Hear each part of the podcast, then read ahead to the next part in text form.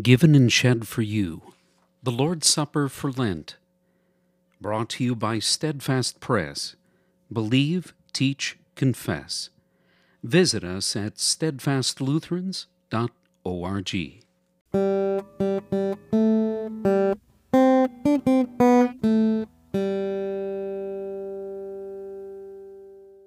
Wednesday, Lent 1. Read Matthew 26 verses 26 through 29. Now, as they were eating, Jesus took bread, and after blessing it, broke it, and gave it to the disciples, and said, Take, eat, this is my body.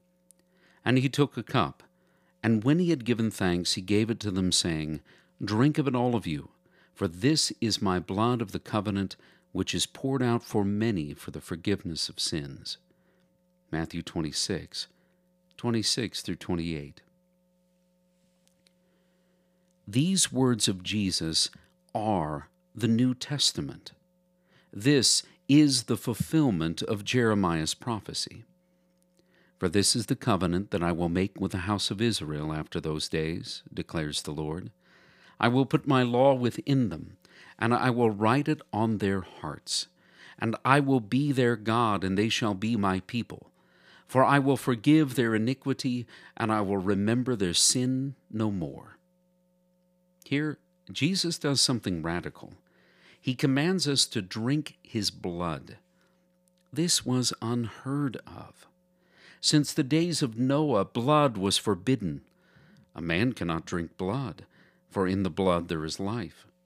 To drink blood was to find your life in a creature. That is idolatry. This is why the drinking of blood was forbidden. Christ bids them to drink his blood. Why?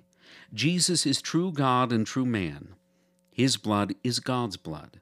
We Christians do not find our life anywhere else than in Jesus. He is our life.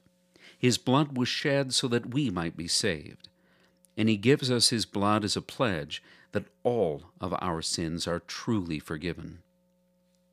Jesus promises true life. Jesus promises true forgiveness. Something true cannot come from something that is false or imaginary. Imaginary blood does not give true life. True blood gives true life. True blood gives true forgiveness. If Christ is not present in his supper, then all of this is fake and play acting. But Jesus is bodily present in his supper, and that is the difference between reality and delusion. Lord Jesus, you established your New Testament, giving us a sacred pledge.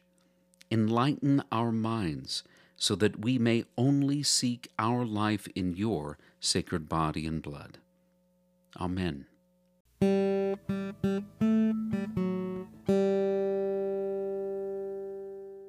Come back tomorrow for another Lenten devotion from Steadfast Press.